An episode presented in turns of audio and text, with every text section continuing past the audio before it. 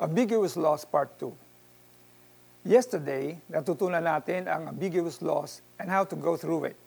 Pero paano kung ang nakakaranas nito ay isang kaibigan o mahal sa buhay?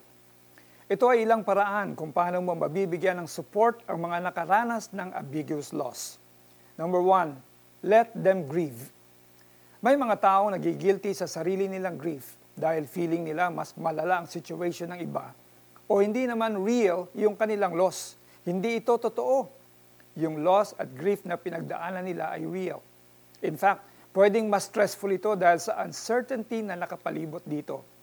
Reassure them na normal ang nararamdaman nila at okay lang na mag-mourn. Number two, listen to and pray for them. You are not there to fix them. Hindi mo kailangang sabing, cheer up, magiging okay din ang lahat. Dahil sa maraming cases involving ambiguous loss, maring never maging okay ang situation in this lifetime. Ang isang parent ay maaaring hindi na makarecover from dementia o Alzheimer's disease. Ang nawawalang family member ay pwedeng hindi na makita pa. Maaaring hindi na bumalik sa dati ang ating buhay pagkatapos ng COVID-19 pandemic.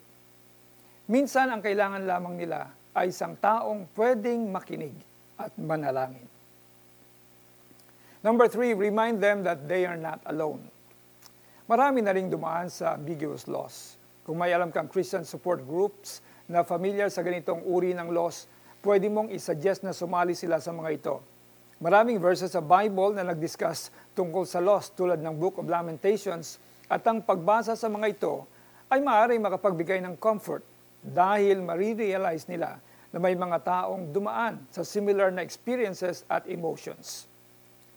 Thank you, Lord, that you have given me encouragement and comfort so that I may also, through your Spirit, bring encouragement and comfort to those who are grieving.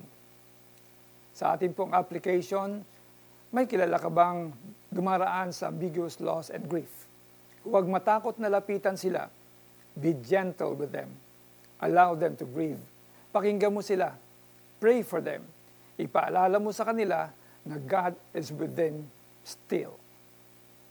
Purihin natin ang Diyos sa tama ng ating Panginoong Iso Kristo, ang mahabaging Ama at Diyos na pinagmumulan ng lahat ng kaaliwan. Inaaliw niya tayo sa ating mga kapigatian upang sa pamagitan ng kaaliwang tinanggap natin sa Kanya ay makatulong naman tayo sa mga nahahapis. Kalawang mga taga-Korinto 1.3.4 Ako po si Pastor Alex Tinsay na nagpapaalala sa inyo, Our lives are in the hands of God. He will see you through.